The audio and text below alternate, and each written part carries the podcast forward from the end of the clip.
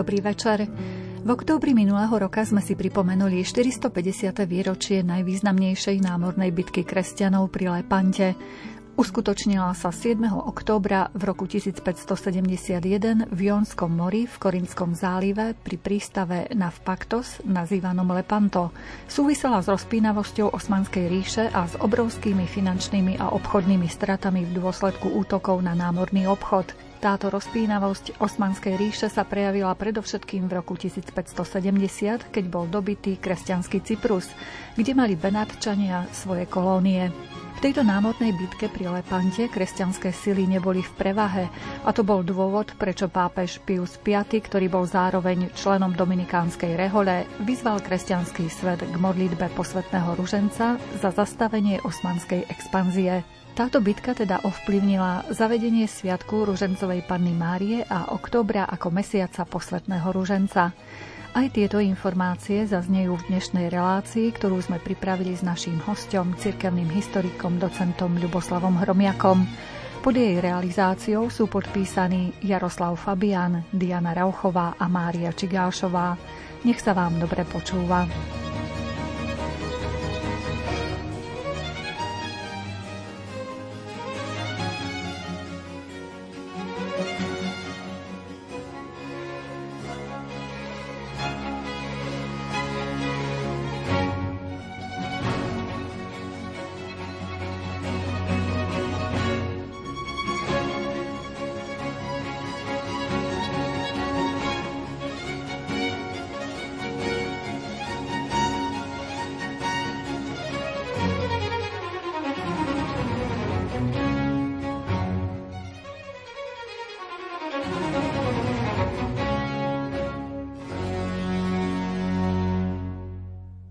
Možno mnohí poslucháči ani netušia, prečo október sa stal mesiacom ruženca, tak možno im to vysvetlíme v dnešnej relácii. Už sme mali okrem iného reláciu o Svetom Dominikovi, ktorému je pripisované autorstvo Svetého Rúženca a vieme, že október ako mesiac Rúžencovej Panny Márie tak súvisí aj s istými historickými udalosťami. Si pripomíname 450. výročie najväčšej námornej bitky kresťanov a táto bitka bola pri Lepante, ktorá sa odohrala 5. októbra 1571, tak už poslucháči, ktorí sa orientujú v liturgickom kalendári, tušia, že práve 6. októbra je deň Ružencovej Panny Márie, ktorej sa pripisuje veľký význam práve v tom, že celý kresťanský svet sa utiekal k Panne Márii, a verili, že bude to práve rúženec, ktorý zachráni kresťanskú Európu pred najväčším nebezpečenstvom vtedajších čias a boli to Turci a expanzia islamu, ktorý vždy od samého počiatku mal cieľ dobiť Európu. Treba si uvedomiť, že islám ako náboženstvo monoteistické sa vlastne ujalo práve v tých krajinách, ktoré považujeme za kolísku kresťanstva. Takže možno hovoriť o tom, že úder zo strany islamského náboženstva priamo do centra kresťanstva nie je nový, ale je už starý a má svoje korene už v samotnom počiatku. Či už si vezmeme do úvahy 7. storočie, vieme, že islam ako taký, počiatok islamského letopočtu je roku 622, ten známy pochod z Mediny do Meky a Meka sa stáva dôležitým náboženským centrom islamského sveta, tak si vezmime, že tá expanzia islamu bola tak rýchla, že v priebehu niekoľkých rokov padli najdôležitejšie bašty kresťanského sveta a to boli patriarcháty v Alexandrii, Antiochii a Jeruzaleme. Vieme, že v časoch kresťanského staroveku církev bola usporiadaná do tzv. pentarchie, teda existoval práve ten synodálny rozmer církvy, o ktorom rozpráva pápež e, František, aby sme sa vrátili k tej synodalite, kde pápež bol primus inter pares, čiže primát pápeža sa vysvetľoval ako prvý medzi rovnými. Vieme, že z historického dôvodu sa daný vývoj e, ubral takým smerom, že práve tu je možné sledovať že po tom, čo padli bašty katolického sveta, Európa v tom 7. storočí už bola kresťanskou prevažne, ale nie celkom. hlavne západná Európa, teda ak berieme, pretože k nám si vezmeme, že prichádza kresťanstvo niekedy, aj keď máme tu znaky prítomnosti kresťanov ešte začas Marka Aurelia, ale kristianizácia Slovákov ako takých začína v 7. storočí, ale výraznejšie je to až v tom 9. storočí aj spojené s misiou svätého Cyrila a Metoda. A to ešte nehovoríme o celom kristianizačnom procese, teda prechodu pohanských národov na kresťanstvo Vieme, že v našom prostredí poslední prijali, najprv sme to boli my a Moraváci, ktorí sme prijali kresťanstvo, potom Česi, potom Poliaci a úplne poslední boli Maďari.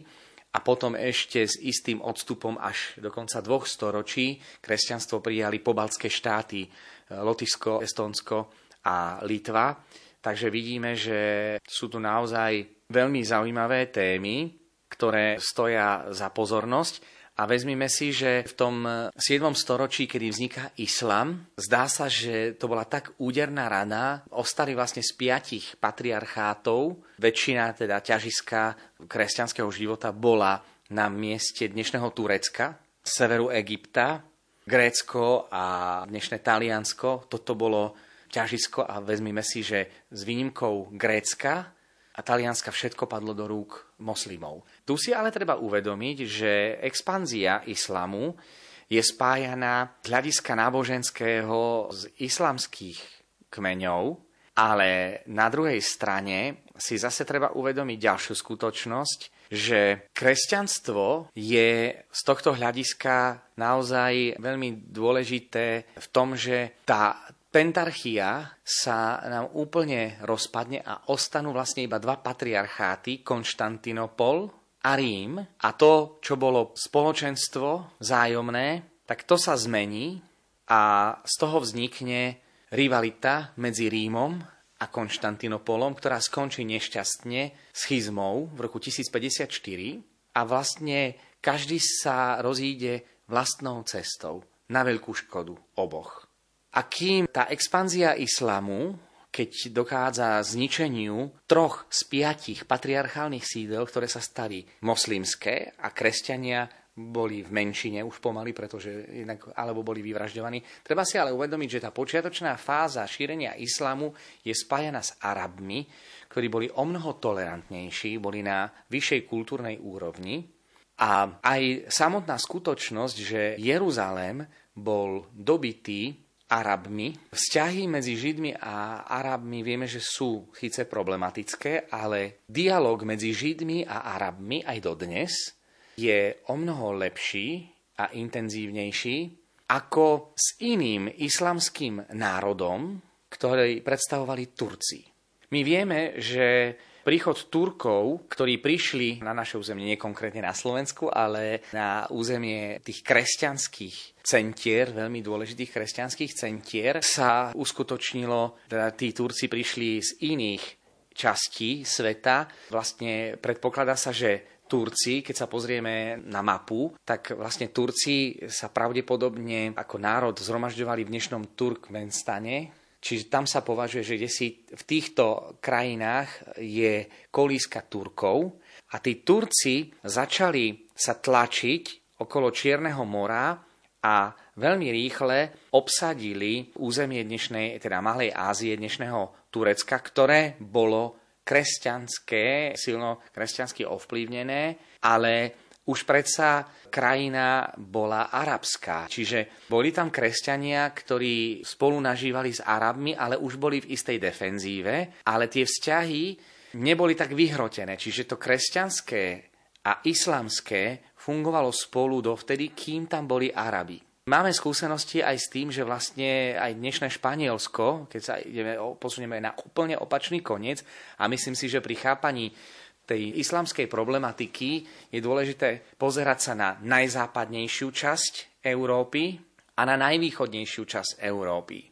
Pretože tam sa odohrávali dva samostatné procesy, ktoré medzi sebou súviseli, pričom išlo o obrovskú vzdialenosť.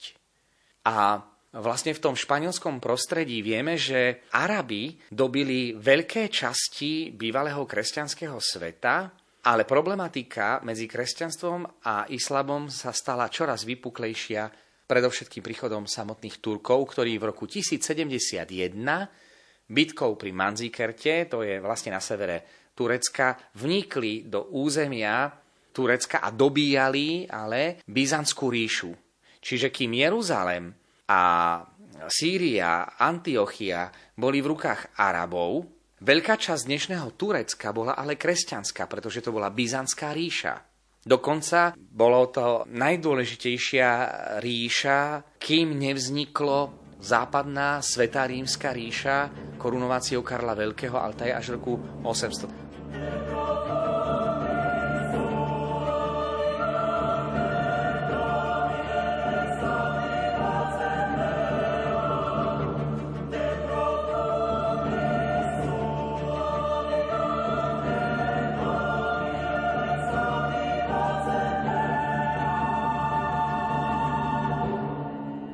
relácii História a my sa venujeme bitke pri Lépante, ktorá sa uskutočnila pred 450 rokmi. Šlo o najvýznamnejšiu námornú bitku kresťanov, ktorá súvisela s rozpínavosťou Osmanskej ríše. Naším hostom je cirkevný historik, docent Ľuboslav Hromiak. Takže ešte raz si skúsme tak trošku chronologicky predstaviť expanziu islamu začias Arabov, aby sme pochopili potom expanziu islamu začias Turkov. Čiže vezmime si, že v roku 622 začína nové náboženstvo, je na scéne islam.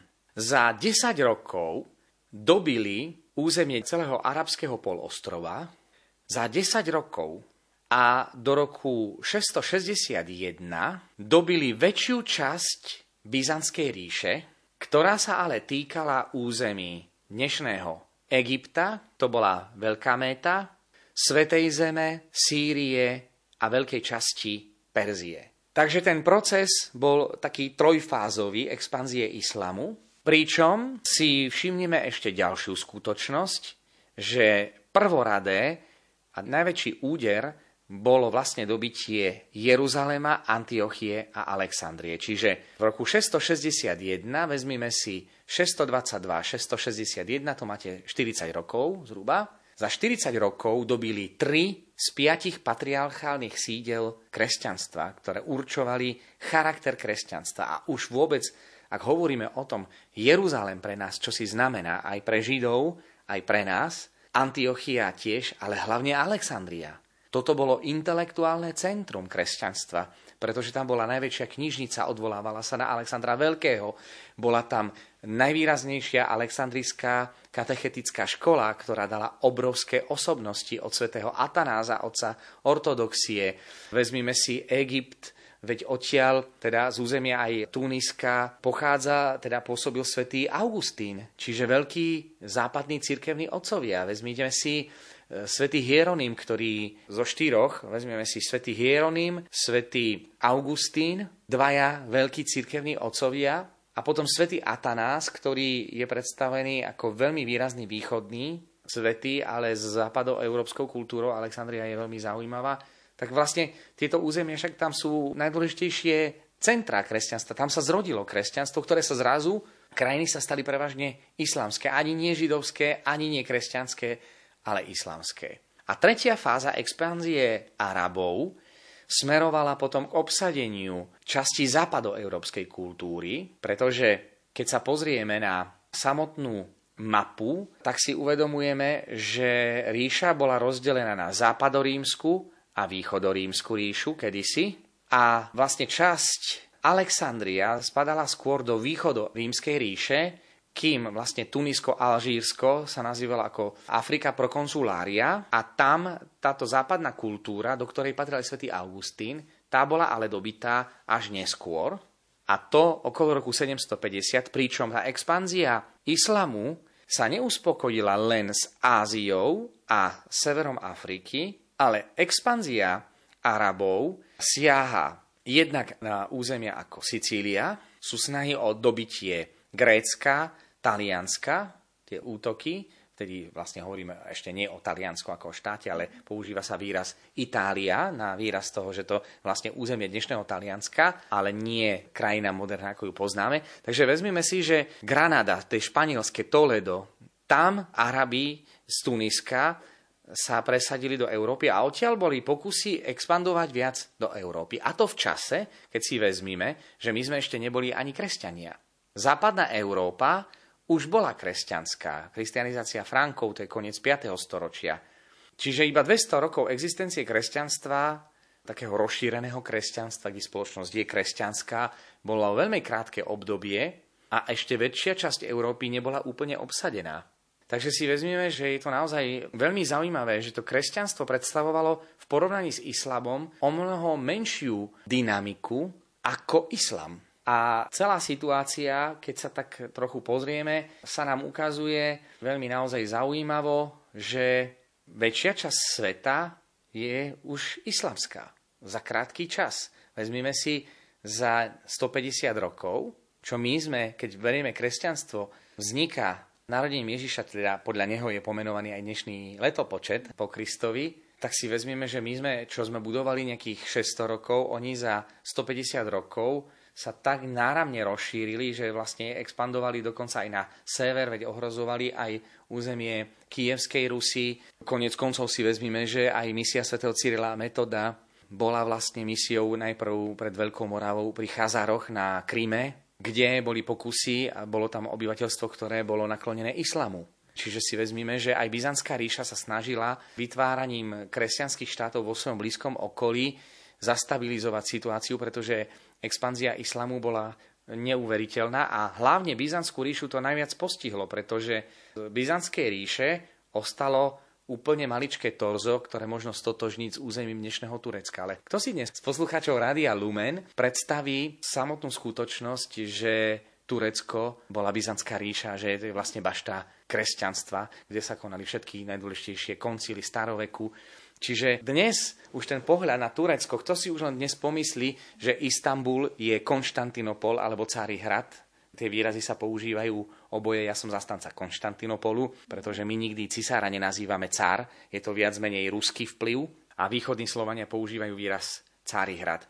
Vieme ale teraz, že po bitke pri Manzikerte nastáva obrovská expanzia islamu, ale nie arabského, ale tureckého. Čiže Turci z Turkistanu sa tlačia na územie, kde bojujú proti Arabom koniec koncov. Čiže máme tam možnosť vidieť, že je to aj islamská vojna medzi dvoma islamskými národmi, pretože Arabi boli islami, moslimovia a vlastne oni ich vytlačili odtiaľ viac do Afriky. Čiže tam dodnes je tá kultúra viac menej arabská. A vlastne v roku 1071 sa dostali cez bitku cez Manzikert. Za veľmi krátky čas, o 4 roky dobili Ankaru, obsadili Ikonium, kde svätý Pavol a svätý Barnabáš pôsobili, Ikonium Derbe, poznáme to zo skutkov apoštolských možno. A potom sú tu snahy, už je tu Nicea, kde sa konal koncil v roku 1077 a cieľom je dobiť Konštantinopol, pretože moslimovia vedia, že Mohamed im povedal, kto dobije Konštantinopol, bude ovládať celý svet. Pretože stratégia Bosporu medzi Čiernym morom a Stredozemným morom z hľadiska strategického bolo určite veľmi dôležité. A tam verili, že kto dobije Konštantinopol, tak toto bude naozaj veľký úspech.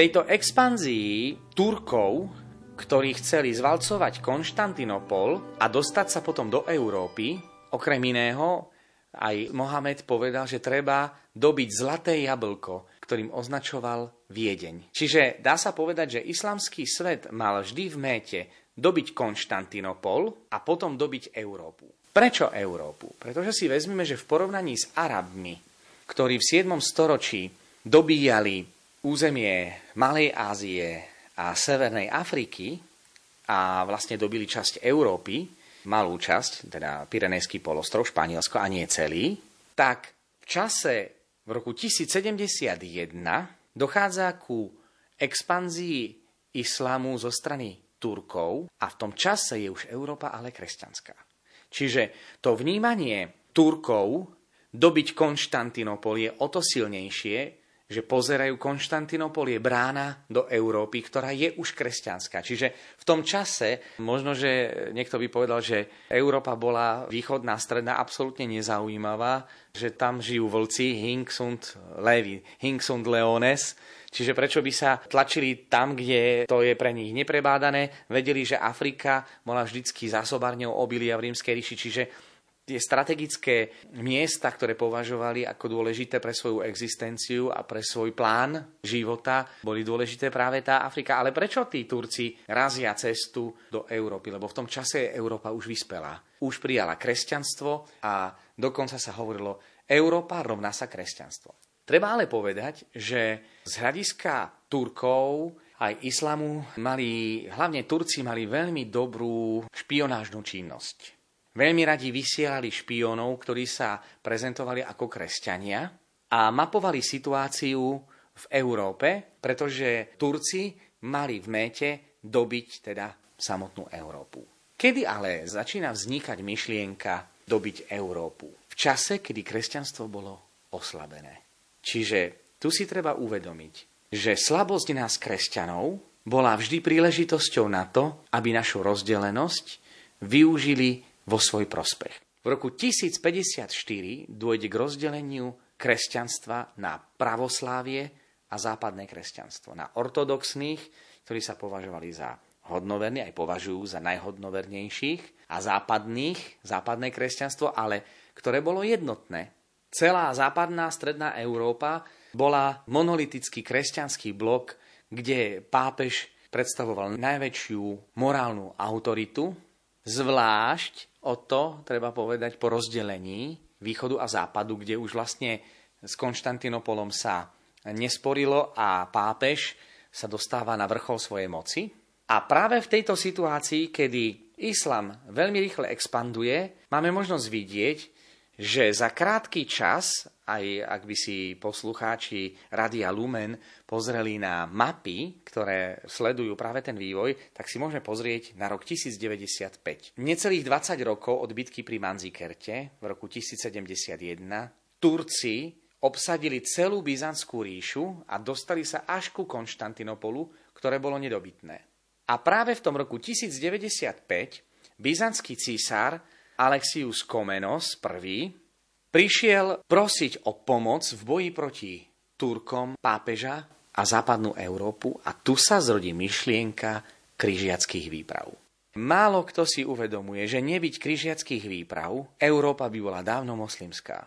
A zároveň si treba uvedomiť jedno, že Turci neboli pôvodným obyvateľstvom, ale vlastne boli to dobyvatelia, ktorí dobíjali nielen Byzantskú ríšu, ale vytláčali aj Arabov. Čím sa vlastne aj tá cesta do Jeruzalema, do Svetej Zeme, stávala čoraz komplikovanejšou a dá sa povedať, že aj postavenie židovského obyvateľstva v rámci novej osmanskej ríše sa dostávalo do o mnoho ťažšej pozície vyjednávacej, ako to bolo za čas vyjednávania s Arabmi, ktorí boli na kultúrnej výške, ktorá bola naozaj porovnateľná. A tu si uvedomujeme, že krížiacké výpravy vyriešili to, že za krátky čas sa vytlačili Turci z Byzantskej ríše, ale vieme, že tie krížiacké výpravy skončili potom tak, že iba malá časť územia pri Konštantinopole ostala v rukách byzantského císára, ktorý mal väčšiu časť svojho územia na území dnešného Grécka a Srbska.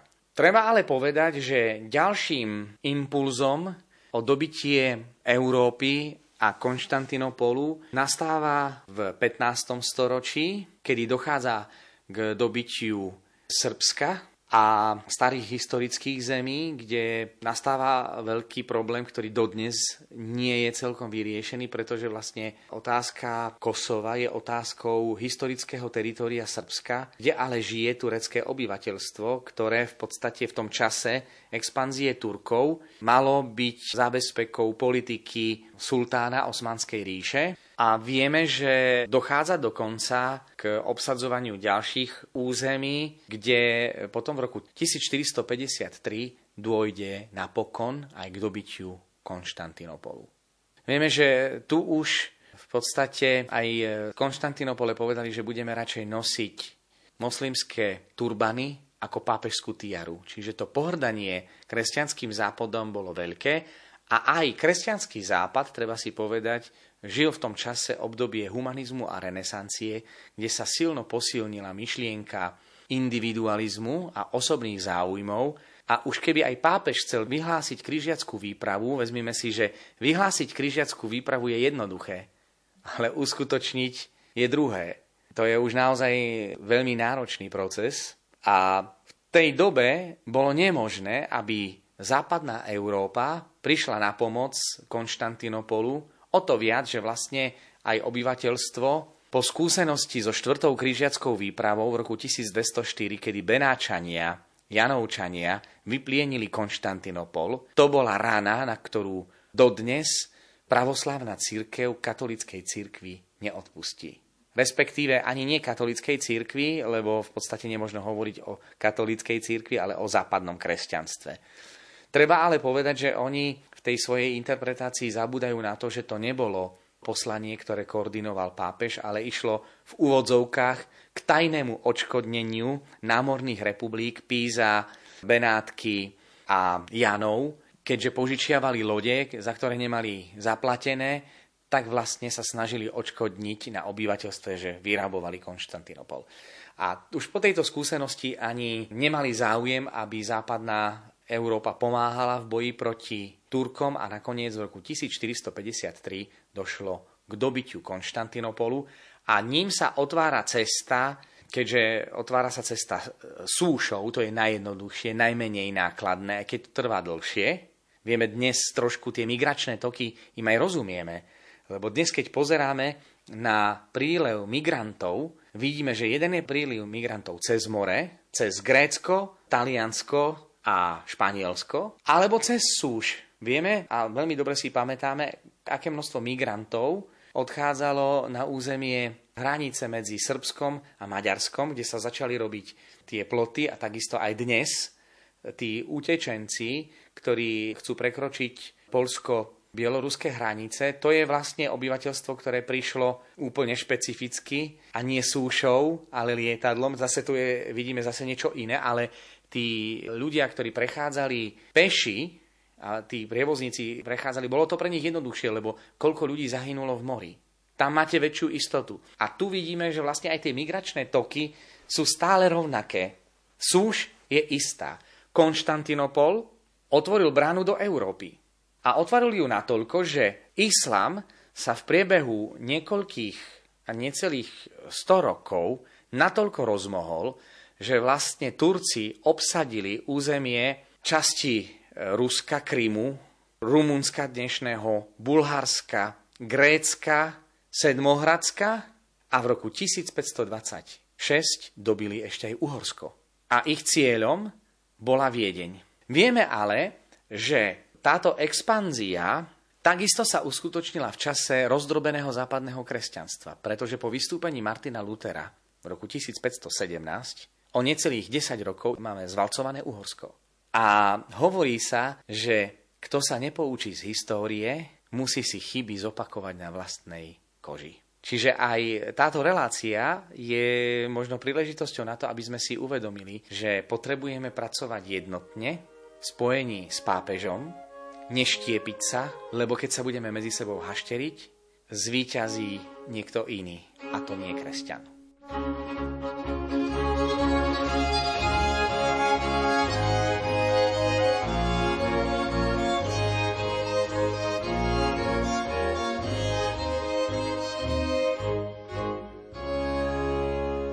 S naším dnešným hostom, docentom Ľuboslavom Hromiakom, hovoríme v dnešnej relácii o bitke pri Lepante. Táto významná námorná bitka sa uskutočnila pred 450 rokmi a stretli sa v nej kresťania s osmanským vojskom. Čiže práve táto skúsenosť nám hovorí o tom, že existujú tu snahy o dobitie Európy jedna cestou súše v roku 1526 a keď dnes rozprávame tak obšírne, kým sme sa dostali ku bitke pri Lepante. To bola bitka, ktorá nešla súšou, ale bola to najväčšia námorná bitka, akú kedy kresťanstvo zažilo. Je vidieť, že bitka pri Lepante sa odohrala 6. októbra. Aby sme si vedeli predstaviť, kde je Lepanto, tak eh, Lepanto sa nachádza v Jonskom mori, v Korinskom zálive. V tom čase Korint už bol islamský, moslimský a dnešné mesto alebo prístav, ktoré zodpovedá vtedajšiemu Lepantu, sa volá Navpaktos. Možno, že niektorí poslucháči Rádia Lumen, keď boli v Ríme, tak vedia, že jedna zastávka metra sa volá Lepanto pretože je to veľmi dôležitá bitka, ktorá rozhodla o budúcnosti Európy. Tak ako bitka pri Moháči, ktorá zrovnala Uhorsko, ale vďaka Habsburgovcom, ktorí sa postavili proti Turkom, nedošlo k ďalšej expanzii a vlastne malá časť slovenského územia sa stala súčasťou Osmanskej ríše Maďarsko dnešné. Nemalo nič spoločné s Uhorským kráľovstvom, pretože to bola Osmanská ríša. Tu si tiež treba uvedomiť. Čiže Uhorské kráľovstvo zachránila šľachta, žijúca na našom území a Chorvátsku, lebo ináč by Uhorsko sa úplne stratilo po roku 1526. Čiže tu si treba uvedomiť, že aj my Slováci a Chorváti sme udržali uhorskú kráľovskú korunu a boli sme pyšní na uhorské dejiny, pretože tu nebol pohľad na Uhorsko ako na Maďarské kráľovstvo, ale ako na úctu voči uhorským kráľom, ktorí spravovali túto krajinu. Boli to nábožní králi, ktorí sa usilovali o rozvoj tohto územia a práve preto otázka národná sa v tom čase vôbec neriešilo. Veď keby sme pozerali na uhorských kráľov, tak vidíme, že nenájdeme tam veľmi maďarskú krv, pretože Arpádovcami v roku 1301 skončilo. Posledný Arpádovec bol Ondrej III a nimi vlastne skončila éra Arpadovskej dynastie, Anžuovci, už samotné pomenovanie Anžuovci hovorí o francúzskych koreňoch. Potom máme ďalších uhorských kráľov Jageloncov, to boli polsko-litovské kniežatá. Potom máme Luxemburgovcov a Habsburgovcov. Čiže tam nebola otázka dôležitá, akého národa si. Dodnes, keď pozeráme na anglických kráľov, tak to sú králi pochádzajúci z Hanoveru, čiže nemajú ani anglické korene ale sú anglickí králi, čiže tu ide o príslušnosť a lojálnosť voči kráľovi. V tom čase sa ľudia ani ne, nemohli nejak rozhodovať v tom feudálnom systéme, ale ľudia sa úprimne modlili za svojho kráľa, mali voči nemu úctu, mali úctu aj voči miestnej šľachte, kde sa neriešila otázka národa, ale lojálnosti voči kráľovi. Čiže v tomto duchu treba pochopiť, že národné otázky vznikajú v 19. storočí Vtedy sa začína hovoriť o tom, o akej krvi, o akom národe, ale v stredoveku a v novoveku nikto o národe ani len neuvažoval. Ľudia si rozprávali vo svojich rečiach a hovorilo sa o etnikách, nie o národe ako takom. Takže nemôžeme očakávať ani od uhorskej šľachty, že by sa cítila byť maďarskou šľachtou. Cíti sa byť maďarskou prevažne až potom v 19. storočí a nie celá šľachta, lebo však Ľudovič Túr bol Zeman a máme mnohých e, slovenských šľachticov, ktorí sa prihlásili e, a bojovali za slovenský národ, ale väčšina šľachty, keď chcela robiť politiku, robila ju v Budapešti. Tam je dôležité, ale teraz, že tá bitka, ktorá sa odohráva na mori, si vezmeme, ako by to dopadlo, keby Grécko, Grécko už vlastne bolo dobité, ale Taliansko sa stalo moslimskou krajinou pápež, otázka Ríma. Čiže je to pre nás nepredstaviteľné. A o tom, že Európa bola uchránená pred Turkami na obdobie 100 rokov, ďačíme práve tejto bitke pri Lepante, ktorá sa odohrala pred 450 rokmi. Vieme, že ani tá bitka nebola tak náhodná a tiež vyjadrovala to rozdelenie, ktoré v západnej Európe výrazne, náboženské rozdelenie výrazne ovplyvnilo Európu, pretože vieme, že Francúzsko napríklad spolupracovalo radšej s Turkami, aby oslavilo Habsburgovcov, čiže Francúzi, ktorí boli katolíci, prevažne, boli tam síce hugenoti, sa radšej spojili s Turkami, aby oslavili Habsburgovcov, čiže z mocenských dôvodov. Nehovoriac o tom, že tu bolo rozdelenie medzi katolíkmi a protestantmi, čo vlastne Turci veľmi dobre využili.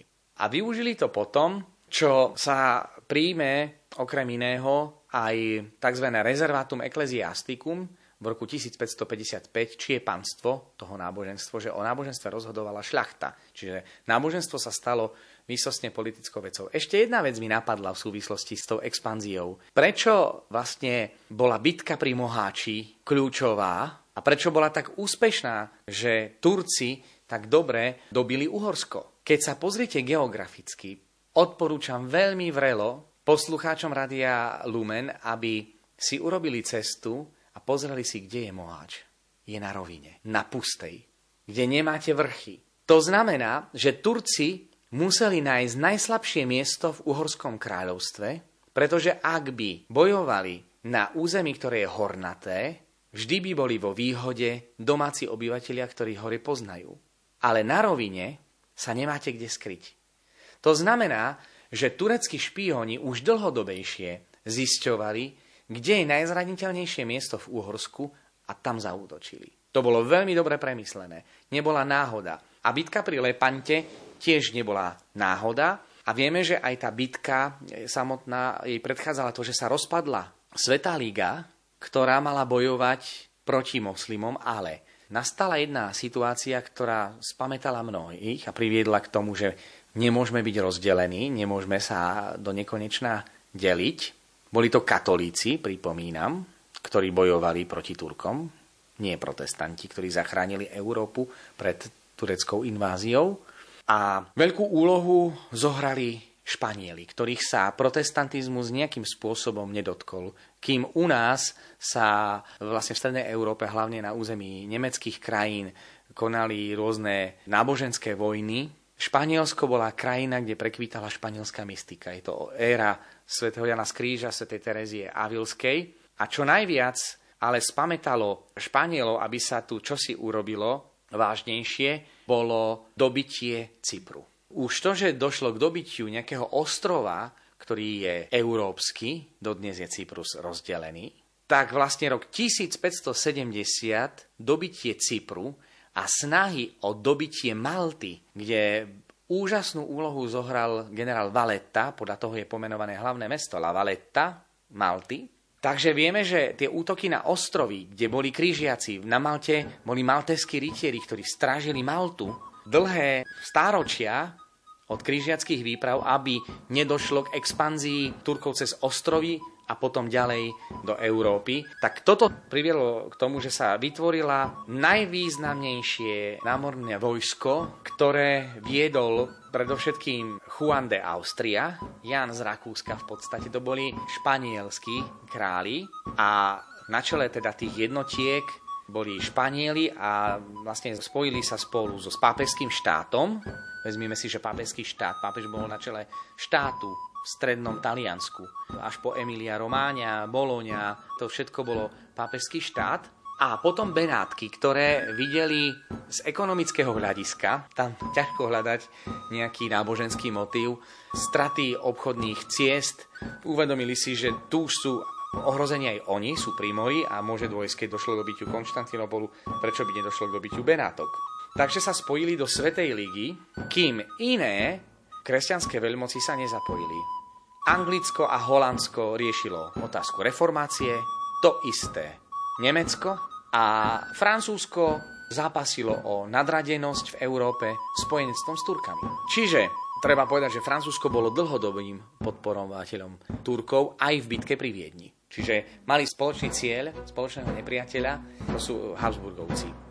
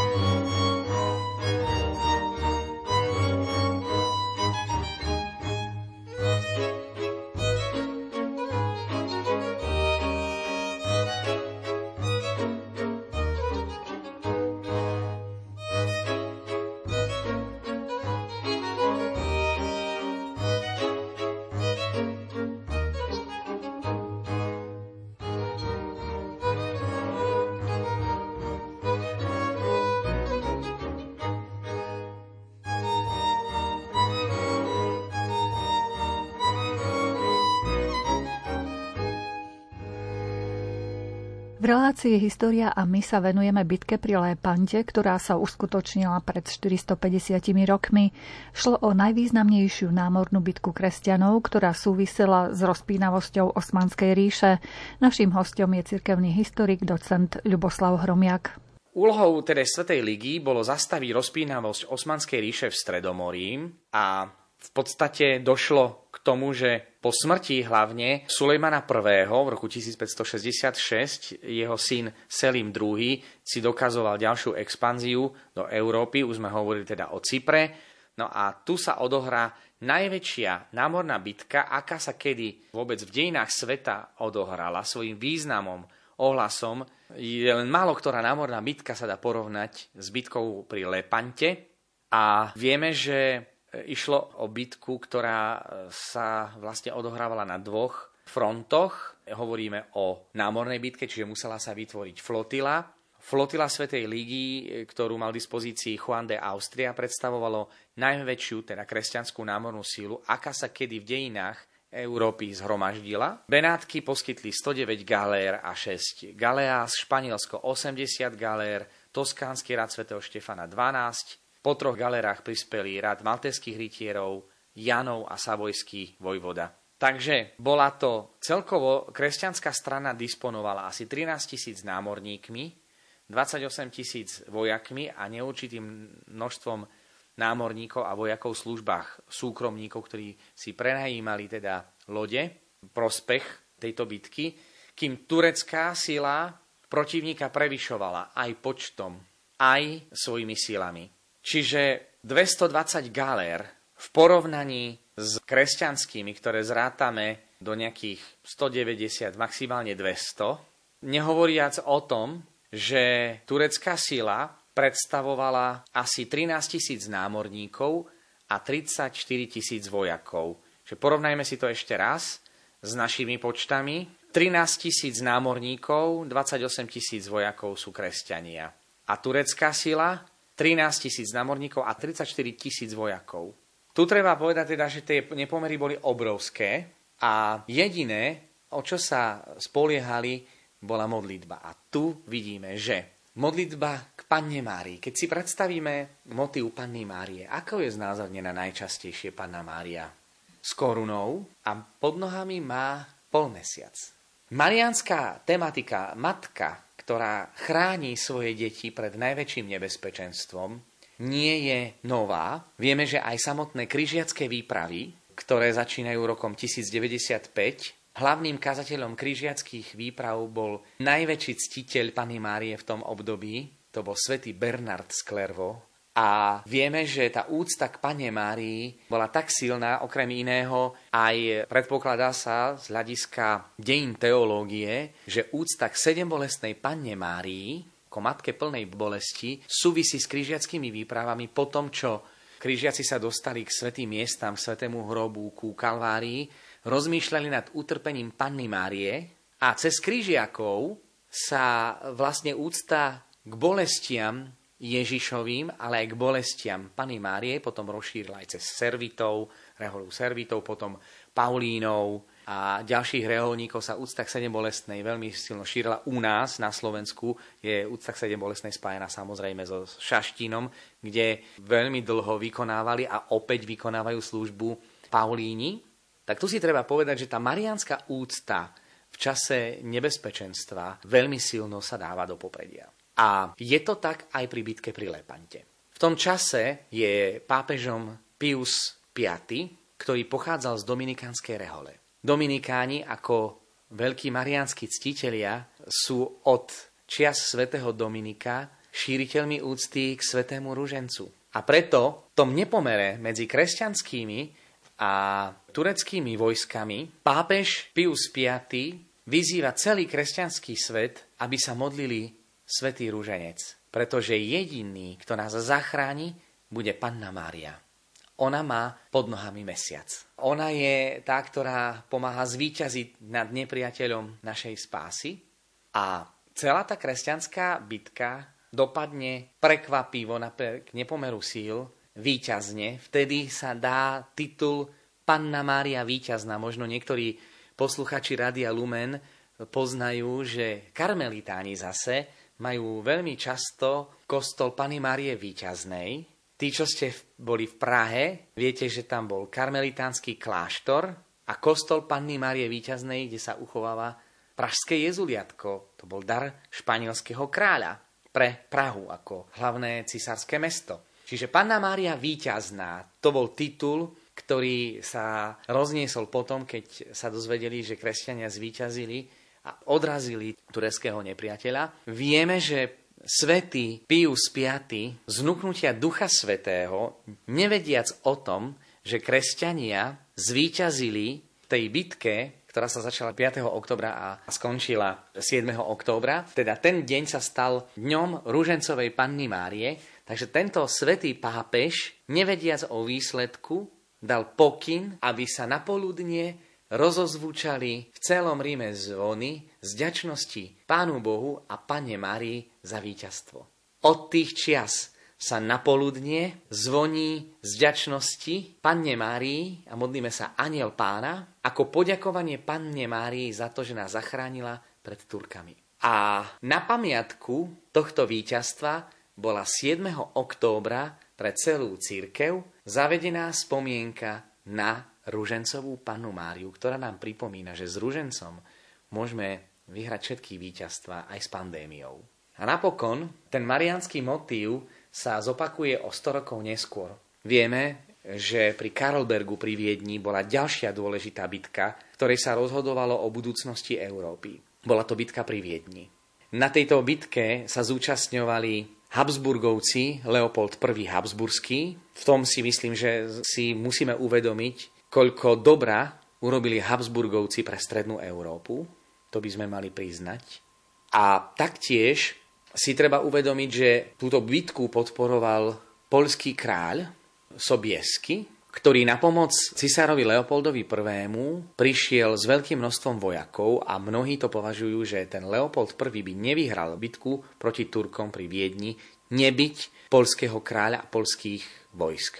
Čiže Poliaci v tomto zohrali veľmi dôležitú úlohu pri záchrane Európy pred tyraniou islamu, pričom Francúzi odhovárali Poliakov, aby sa na bitke proti Turkom nezúčastňovali. A zároveň treba si uvedomiť ďalšiu vec, že bola to uhorská šľachta, ako Bočkajovci, Tekeliovci, ktorí oslabovali cisára v čase, kedy musel bojovať proti Turkom. A vieme, že bola to uhorská šľachta tých hrdinov zo stavovských povstaní, ktorí v spolupráci s Turkami oslabovali cisára Leopolda I. A mnohí z nich zomreli na území Osmanskej ríše, vrátane Tekeliho, ktorých telá priniesli z tureckého exilu ako spojencov Turkov koncom 19. storočia pri milenárnych oslavách príchodu Maďarov do Karpatskej kotliny. A sám som čítal dokumenty, kedy cisár plakal, že tí, ktorí boli zradcovia Habsburskej ríše, ako je svetkom toho, že títo zradcovia prichádzajú na územie jeho ríše ako veľkí výťazí, ktorým sa stávali pomníky. Toľko možno história nám ukazuje na to, že bitka proti Turkom nebola tak jednoduchá práve preto, že každý sledoval svoje záujmy. Uhorská šľachta, vyššie postavenie na úkor náboženstva. A ďalej možno si uvedomíme ešte ďalšiu skutočnosť, že bitka pri Viedni, ktorá sa odohrala 12. septembra v roku 1683, bola bitkou, kedy sa opäť Habsburská ríša i celý kresťanský svet modlil za úspešnú bitku Habsburgovcov proti Turkom. A to tiež modlitbou ruženca. A na pamiatku zase tejto bitky pri Viedni bolo 12. septembra zavedené pre celú církev meno Panny Márie. Pretože sláviť meno Panny Márie 12. septembra, keď 8. septembra slávime sviatok narodenia Panny Márie, by z logického hľadiska znamenal nezmysel. Pretože keď sa Panna Mária narodila, dostala aj meno. Ale to, že 12. septembra slávime mena Panny Márie, slávime to z ďačnosti Božej Matke za to, že zachránila Habsburskú ríšu, a teda aj nás, ktorej sme súčasťou boli, kým Maďari boli súčasťou Osmanskej ríše. išlo o našu krajinu. Bola to Pana Mária, ktorú vzývali naši predkovia, aby zachránili Viedeň pred porážkou a ďalšou expanziou Turkov do západnej Európy.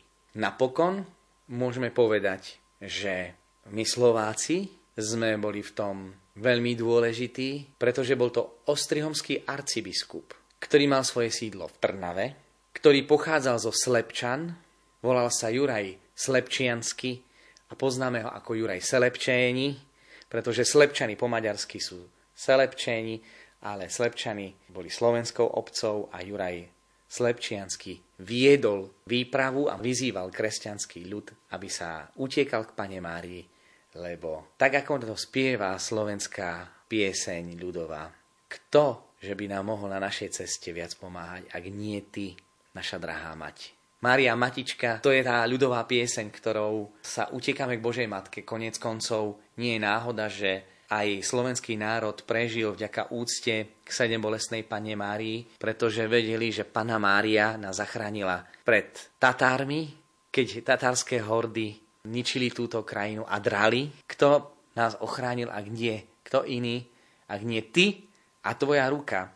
Dovolím si povedať, najkrajšou piesňou pre historika v jednotnom katolickom spevníku je Pozdravujeme ťa, patronka Slovenska. thank you